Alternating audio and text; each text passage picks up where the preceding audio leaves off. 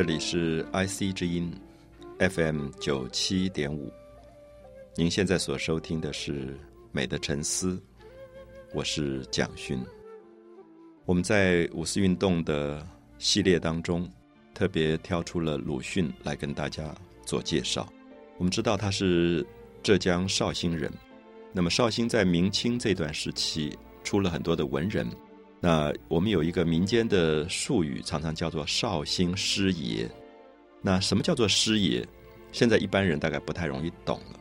那师爷的意思就是说，读过书，可是也没有做大官，那么他就利用他读到的书，特别为老百姓去打官司的、写诉讼状的人，叫做师爷。有点像我们今天的代书啊，或者一些律师这个身份。可是。在明清的时候，并没有这样的国家考试制度，所以一般民间就称他为师爷。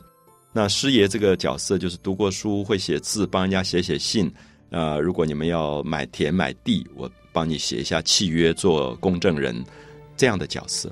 所以我们看到后来鲁迅也常常被很多人称为绍兴师爷传统。就是这种师爷传统，我很难解释清楚他是什么样的角色。就是他懂得文字，他读了书。然后他知道老百姓傻傻的啊，因为老百姓没有读书，所以常常容易被做官的人骗，或者被这些有钱的人骗，所以常常做了佃农以后卖身契，他都看不懂的。我们知道阿 Q 最后就是这样子。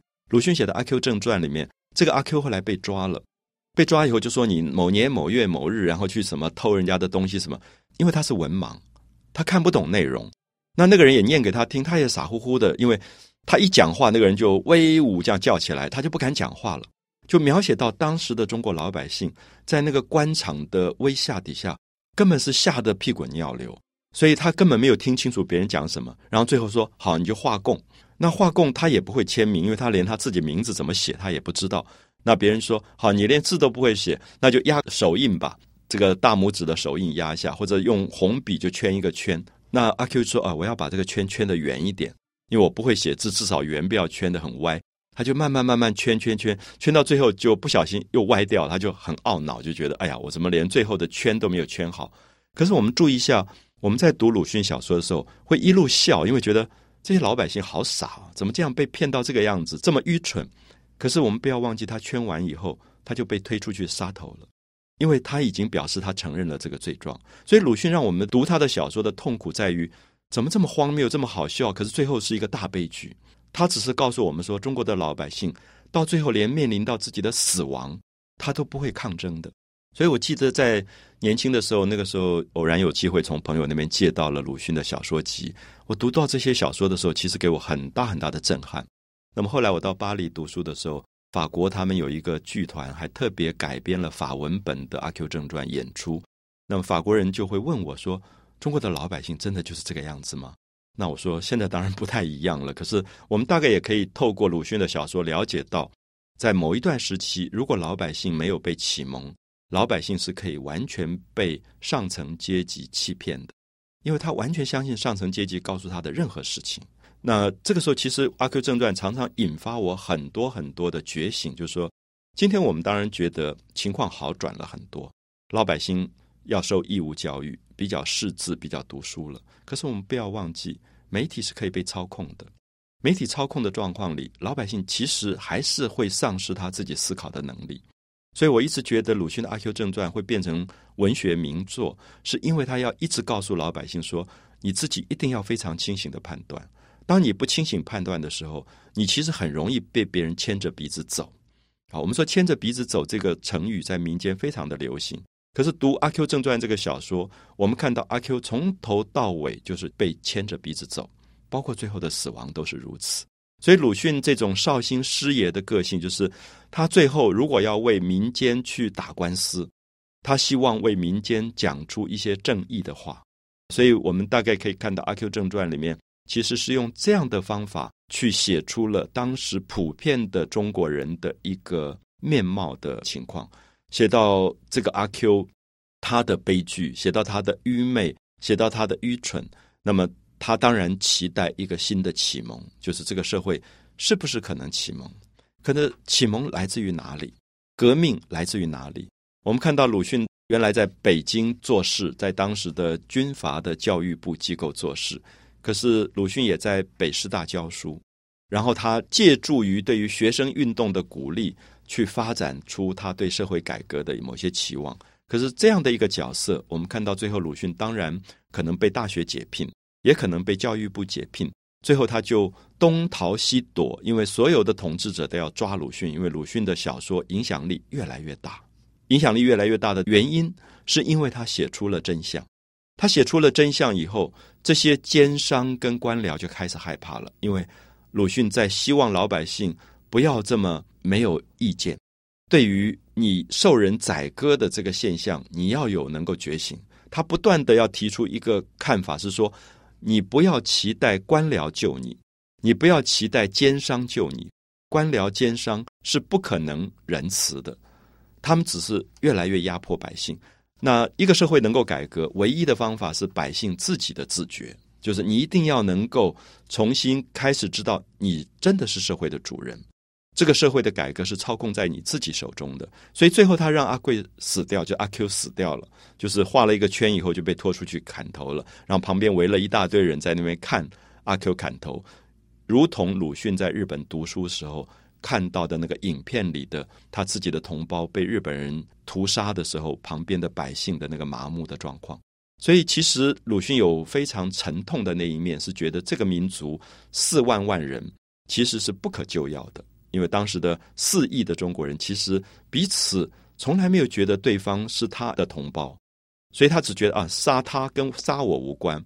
可是有一天也轮到自己了，所以鲁迅用这样的小说的形式。提出了一个社会的巨大的悲剧，那甚至他要提供一个药方，就是我怎么救这个中国？当时所有从国外留学回来都在想，我如何要救这个已经无可救药的中国？眼看着他要被瓜分的一个中国，到底要怎么去救他？那鲁迅写了一篇非常非常有名的小说，叫做《药》。这个药当然是一个象征，象征着说中国这个时候需要什么药？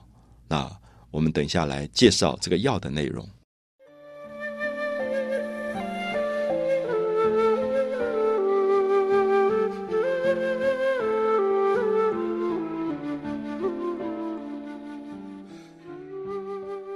我想跟大家介绍鲁迅最有名的一篇小说《药》，大概也记得自己在大学的时候借到一本鲁迅的小说集，读到《药》以后的这种激动。我们知道这个小说里面，他安排了两个家庭，一个姓华，一个姓夏，华家跟夏家加起来，大家当知道叫做华夏。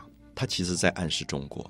那华家有一个小孩，这个小孩得了当时不治之症，就是肺痨。那肺痨一直咳嗽，一直咳嗽，最后会呕血。那已经到了不可救治的状况。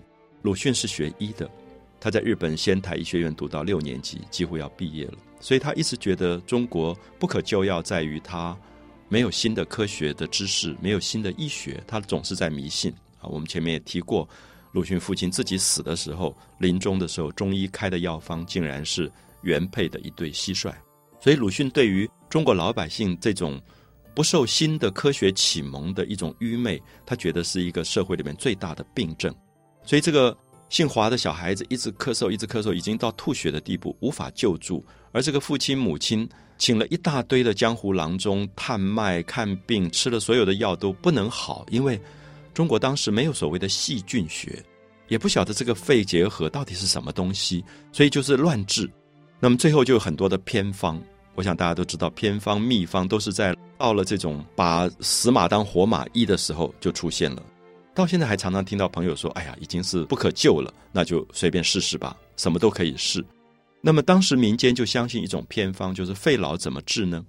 肺痨是说一个生命已经衰竭到最后再吐血了，所以他们相信，因为清朝的末年，当时还有砍头的这个刑罚，所以一个犯人砍头那一刹那，头砍掉以后，那个喷出来的血，立刻买通刽子手，就给刽子手一些钱，所以刽子手就可以用一个新蒸出来的馒头去蘸这个人头的血，蘸满了这个血以后拿回去给这个孩子吃，就表示说用新杀过的人的血来救这个人的肺，那他就会好了。所以这个小说一开始非常的阴森啊，描写到一个晚上，那个姓华的这个小孩的爸爸怀里面揣了两个馒头，热的馒头，然后他就在发抖，因为很害怕。因为我们知道人砍头都在黎明的那个时候砍头，就是天蒙蒙亮的时候，就感觉到说好像那个很阴暗的天空，然后永远天都不亮的那种感觉，很寒冷。然后那个刽子手就说：“钱拿来了没有？”他就把钱给刽子手。然后刽子手说把馒头给我啊，就抢过来，然后就砍了头，砍了头以后就用馒头蘸了那个血，然后用报纸一包就塞给他，然后那个血淋淋的馒头就被放到这个姓华的小孩的父亲的怀中，然后他吓得不得了，可是他又觉得是唯一可以救活他儿子的药啊，那种荒谬矛盾，我觉得鲁迅是文字上写出那种最黑暗的一种象征的一个好文学家。然后他就拿回去以后，就交给他太太。那太太也吓得半死，因为看到那馒头上在滴血。然后赶快放到蒸笼里面蒸，蒸熟以后就要他的孩子吃。他孩子一掰开，一直在咳嗽，根本吃不下去。然后就说这是什么东西？妈妈说不要问是什么，你就吃了，它就会好了。然后这个孩子就看到那个掰开的馒头里面一缕一缕的青烟这样冒起来，就蒸出来的那个馒头的热烟。可是觉得这个馒头怎么不是白的，也觉得很奇怪，就吃下去。可这个小说。另外一边在写那个砍头的人是夏家的小孩。我们知道这个夏家的小孩是真正发生在绍兴的广场上的一个案件。我想大家都听过一个烈士，就是秋瑾。秋瑾这个女性当时到日本留学，参加了同盟会，所以她参加了同盟会以后，等于是一个地下组织反清的一个革命志士。她回到中国以后，就担任了当时浙江这边的一个军校的校长。训练学生练武，结果他就发动一个革命，要刺杀当时的这个浙江的巡抚，就是恩明。那么结果他失败了，失败以后被抓、毒打、拷打，在监狱里面受尽折磨，最后就判死罪。那我们知道秋瑾的传记里非常动人的部分是最后折磨到不成人形，那么最后要写供状，就说你的同党有多少人要把名字写出来。那秋瑾只写了一个字，就是秋天的秋，就是他自己。别人说好，那只有你一个人，你就是杀你一个人。那最后就写你的遗言啊，最后的遗言，他就写了七个字：秋风秋雨愁杀人。那这是秋瑾非常动人的故事，而且一个当时的一个非常现代的女性。那我想大家对秋瑾这个人物都很熟悉。那我自己到绍兴的时候，我特别到了那个广场，就是秋瑾砍头的那个广场。所以鲁迅当时当然知道这个事件。就是知道秋瑾在这个地方砍头，可他要讲的是说，秋瑾这样的一个革命志士，到日本去留学了，带回来新的一种民主、新的科学。可是他要改革的中国，最后要用的药，竟然是他的血。我不知道讲到这里，大家会不会感觉到鲁迅的药讲的是说，革命志士的血其实就是救中国的药。可是结果，这个药拿去做了这么迷信的一个牺牲，那么他会有一个怀疑是说，那么这个秋瑾的血是不是白流了？因为好像对这个社会并没有真正的警醒的作用，没有真正的警醒作用。所以我记得印象里第一次读到《药》这篇小说，那种震动啊，那种悲苦的那种感觉，你可以完全感觉到鲁迅作为一个医生，他想要救中国，最后他自己的无奈之感。那么小说的最后的结尾非常的悲惨，就是在城外公墓里出现了两个新的坟，一个是华家小孩的坟，一个是夏家小孩的坟。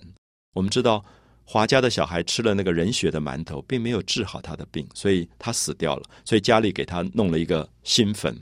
那夏家的小孩参加了革命，最后被官方抓到砍头了，也出现一个新坟。那华家的妈妈坐在坟上，夏家的妈妈也坐在坟上。那鲁迅的小说其实是到这里结尾，可是当时他这个小说寄给了《新青年》杂志，这个杂志的主编叫做陈独秀。当时他们希望对中国的社会能够多一点正面的影响，就是让中国觉得这个社会虽然坏到了极点，可是未来还是有希望的，不希望是一片黑暗。所以就跟鲁迅讲，可不可以加一个比较光明一点的结尾？因为华家的小孩这样死掉，夏家的小孩这样死掉，好像都没有意义。所以鲁迅就加了说，夏家的小孩的坟上多了一个花圈。那这个花圈谁给的？我们不知道，可能是因为他的革命志士的朋友吧，会纪念这个革命志士，所以多了一个画卷。而华家的小孩的坟上是光秃秃的一片。最后的结尾是一片枯树林。然后很寒冷的天气，乌鸦飞起来刺穿紫灰色的天空。所以鲁迅其实留下了一个非常悲伤的画面，让我们感觉到在那个年代当中，一个没有办法改革的中国的那种巨大的沉重的压力。那么，尤其是一个知识分子，他会一直问自己说：“我在写小说，我也希望我的小说能够对社会有所影响。可是，真的有影响吗？”他会用这种无奈的方法做最后的一个结局。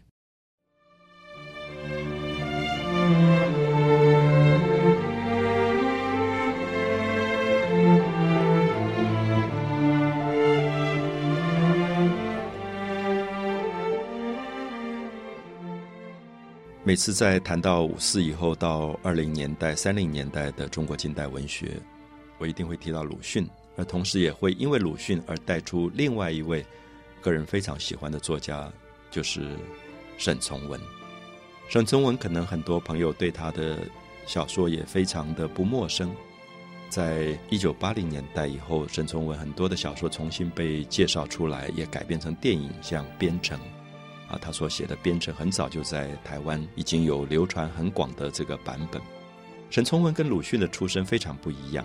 我们前面在谈到五四运动的时候，曾经提到，大部分的五四文学的作者都有留学生的身份。鲁迅从日本回来，老舍从英国回来，那么每一个作者他都有一个背后的身份啊，像徐志摩也是留英的，朱自清后来也留英，他们都有一个外国新思想启蒙的背景。沈从文非常不同，沈从文是从湖南西边一般所谓的湘西出来的一个大兵，他没有受过什么教育，他就是根据军队走。那么很意外的，在军队里就有人教他识字，他就买了一本字典。他说他最早读的一本书就是一本字典，他就在字典里面认字。可是沈从文的精彩在哪里？沈从文的精彩在于他没有受到任何的学校教育、正规教育，可是他看到了很多社会现象。他从湘西一路做大兵出来，我们知道兵士在那个年代当中到处行军，所以他看到了最多最多中国社会的真实的现状。他可能比鲁迅、比徐志摩、比朱自清看到了更多老百姓的真实状况，因为我们不要忘记。鲁迅在北京，后来到广州；朱自清、徐志摩大部分活动的地区可能在上海，或者在北京，或者在南京。他们基本上都在大都市。可是只有沈从文看到了中国在最腐败的时刻，乡下的人民的悲惨到什么程度。所以，我其实最推荐大家读的沈从文的一本书，是现在很容易买到的一本他的自传《沈从文自传》。他讲他自己小时候怎么样长大。怎么样子看到人民的一些悲惨的状态？我印象里面，他自传里面写到，他很小的时候在湘西，说听说发生了辛亥革命，大家根本不知道什么叫辛亥革命，因为老百姓没有读过书，那一个遥远的事件发生了，所以那个乡下乡村里面，所有的人都在懵懵懂懂的时候，来了一批土匪。那这个土匪就把当时清朝还在那边，虽然辛亥革命，可是还有一个官在那里，可能是一个小县官，就把那个县官杀了。因为地方的土匪势力蛮大的，杀了以后就把钱抢了，就不见了。那我们知道中国很大，抓土匪也抓不到。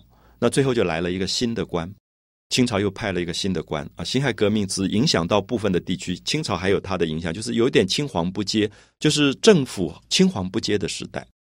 然后这个新的官的最大的责任，就要抓到杀前一个官的犯人，要追究这个凶犯，他才能够对上面交差。那他到哪里去抓？因为犯人早都逃走，可能逃了一个月、两个月，也不知道是谁杀的。土匪已经到处流窜，就根本不见了。好，这个新的官就想说，我一定要对上面交差。那土匪又抓不到，怎么办呢？有一天他就想这样子吧，他就把这个小乡村里面总共大概几百个人。那女人不算，小孩不算，然后就把男人全部集中在城隍庙里，集中在那边，大概有五六十个男人，然后就说这样子吧，那一定要抓到凶手，可是凶手现在抓不到，所以我们只好从你们里面选凶手。那就是说，你们就在城隍庙里面，上面有老天爷，你们就卜杯啊。我们知道卜杯就是拿两个东西丢。那我们知道丢这个东西，两个月牙形的东西，它有三个机会：一个是两个都是盖着的，叫做阴教；两个往上的叫做阳教。那如果是一个正一个反的，叫做顺教。所以三个机会里，那这个做官的说：“我给你们两个机会活，就是只要丢出来是阳教，都是向上的，跟一正一负的顺教的，我都把你放走。可是如果你丢了出来是两个都是福的阴教，那你只好自认倒霉。那意思说，我给你三个机会，有两个机会是活，有一个机会是死，那已经很宽容了。那老百姓、农民听了以后就点头说：‘哎，很好，说非常公平，因为三个机会里面有两个机会是活，所以大家就在那边很认真的丢。’丢完以后，有人还不敢睁开眼睛看到到底自己丢的是什么。我们看到沈从文用非常细节的方法在写人民会愚昧到什么程度，对他自己的死亡，对他自己这么不正义的一个不公正的司法审判，完全没有感觉。这个其实跟鲁迅要写的阿 Q 完全是一样的。然后最后丢掉顺教、洋教，他们被放出来，觉得啊好高兴哦，就呃欢欣鼓舞。那丢掉双福的阴教的人。最后就哎呀很难过，说我真倒霉，我怎么会人家给我两个机会，我都没有丢到，我丢了这个不好的机会。最后就走出来，就跟他太太讲说，家里那个鸡要生蛋了，你要照顾小孩子刚刚出生，你要怎么样照顾他？然后最后就被抓出去砍头了。我一直印象里面读到这一段的时候，你真正知道中国的近代历史发生了什么问题。就这个近代历史，我们过去都是认为是列强割据啊，什么政治腐败，其实不只是这个问题，是老百姓完全愚昧无知到这种程度，就是对他自己存在的意义跟价值可以这么没有反抗性。所以，我想鲁迅跟沈从文一样，就是他们用了不同的方法呈现出这个民族的问题、这个国家的问题、这个社会的问题。而且，我觉得沈从文的方法更强烈啊，因为他轻描淡写的在写。这样的一个事件，而这个事件当中，最后他并没有为这些老百姓讲不平的话。可是读者读完以后，会心里非常的痛苦，觉得这么善良的农民，这么善良的老百姓，怎么会接受命运这样的安排？然后他也讲到小时候，他们就常常跑到那个城墙的河滩上，因为所谓的辛亥革命变成杀来杀去，大家也不知道谁是革命党，谁是土匪。然后就看到河滩上永远一堆的尸体，然后小孩子就拿石头在那边玩。他说他们小时候最好玩的游戏就是拿石头丢尸体，看哪一个人可以丢到眼珠，哪一个人丢到鼻子。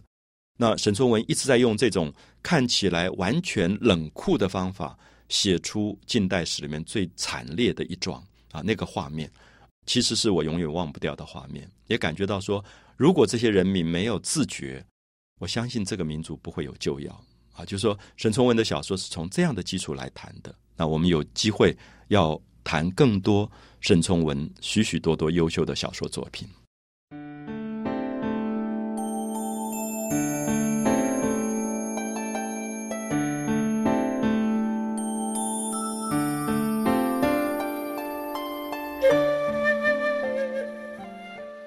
鲁迅的小说代表了五四运动最高的一个文学成就。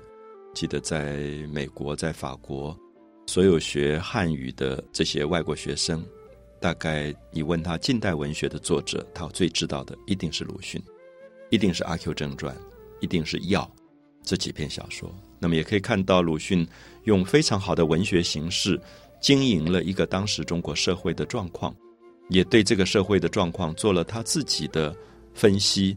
那我觉得理性对鲁迅是重要的，因为他学医学科学的，他觉得这个社会应该要开始用比较民主的科学的方法来做他的救助。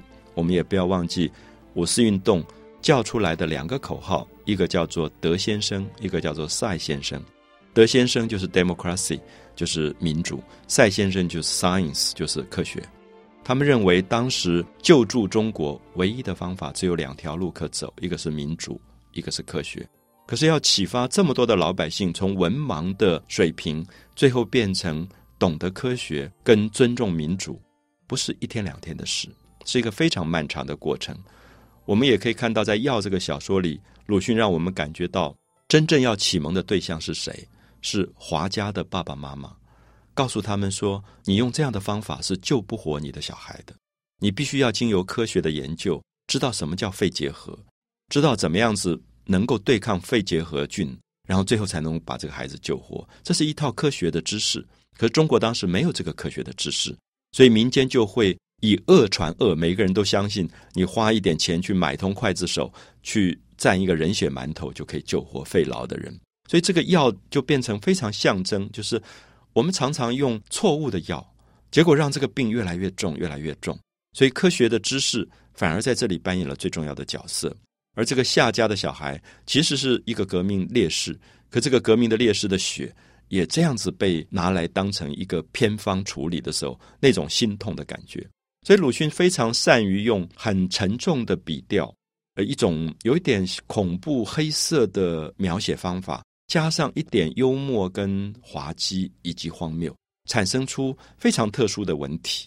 所以我觉得鲁迅的小说，如果大家读起来，你会觉得非常好看啊！就是我说好看的意思，你会觉得它一直有一种悬疑在当中，就是它整个事件发展的过程里面，会让你觉得一直有一种紧张，一直想看下去，到底发生了什么事，到底发生了什么事情。好，所以在他几部重要的小说里，他也塑造出一种很孤独者的形象。他有一个很有名的一个短篇，叫做《酒楼上》，描写一个留日回来的学生，面对到社会的改革那种落魄荒凉。因为我们知道鲁迅最后也发生跟我们前面提到的一样的问题，就是他们那一代大部分都是从小家里相亲就有一个，甚至是指腹为婚的，就是还没有出生就已经结婚了，就是指着肚子就已经结婚了。那么，所以这个原配。跟他们的关系其实是非常疏远。那当鲁迅到了日本留学回来以后，当然觉得他跟这个原配没有办法讲话，因为整个文化的层次差别太大。一个乡下老太太跟一个从外洋受了新知识回来的留学生中间的距离是大的不得了。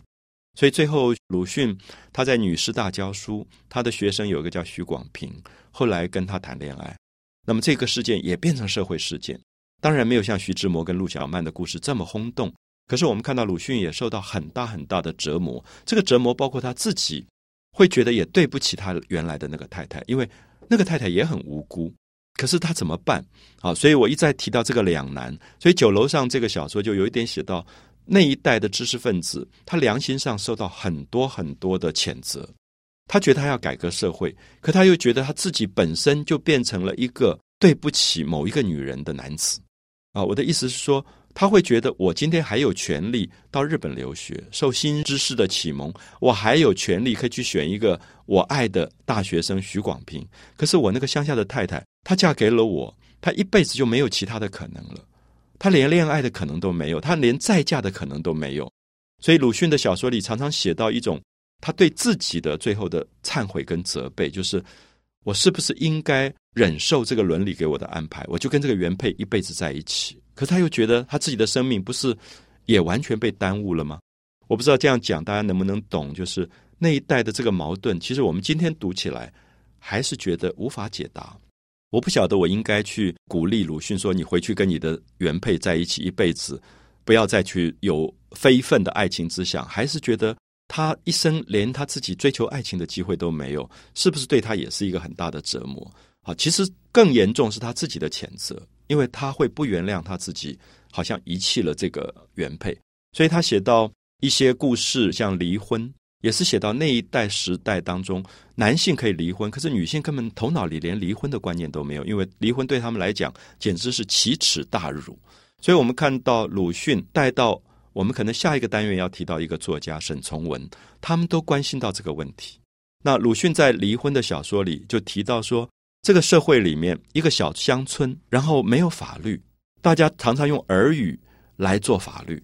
比如说，我们知道一个不够开明的社会里面，八卦是特别流行的，所以乡村里面大家就会讲八卦，而八卦里面的主角常常是女性，因为女性是一个最受压抑的角色。就说某某女性她结了婚，然后她有一天穿了一个可能比较大胆一点的衣服，比如说颜色是大红的之类的。有挑逗性的，然后就开始传了，然后这个话就越传越多，然后最后说他不止衣服很大胆，他的动作很大胆，他的表情很大胆，然后最后就越描越黑，最后就说某某人看到他某一天偷偷跟另外一个男性如何如何。好，这个话越传越多以后，它就变成了法律了。然后这个族里的族长二话不说，也不会去要求法院来审判，检察官来检查事实的真相，就把这个女孩叫到家族的公堂前面，就是所谓的家法。什么叫家法？根本没有国家法律，就是家族里面做私人的审判、私审，然后就给他三样东西：一个绳子，就是你要上吊上吊；一把刀子，一个毒药。你没有别的路可走，只有三条路可走，三条路都是死亡。那么鲁迅写到这个小说，我印象里面第一次读到最后都发抖，我就觉得原来有一个时代女性的命运是这样的命运，就是她连分辨的余地都没有，她连辩驳的余地都没有。她可能只是乡村里面个性比较大胆的女性，或者活泼的女性，最后她就遭遇到这样的命运。那么她只有在上吊。或者是自杀、割腕，或者是服毒三件事里面做选择，他没有其他的选择了。所以这个时候，我们看到鲁迅真正写出了那个时代里面的恐怖跟痛苦。那么鲁迅自己也会问自己说：那他的原配在离婚之后，是不是也会有这样的命运？所以他会有很大的自责。好，所以我想这个是我特别觉得五四文学的运动，尤其在鲁迅这些作家身上呈现出来的一种道德上的良心。那么，其实是非常重要的一个启蒙的革命的过程。美的沉思，我是蒋勋。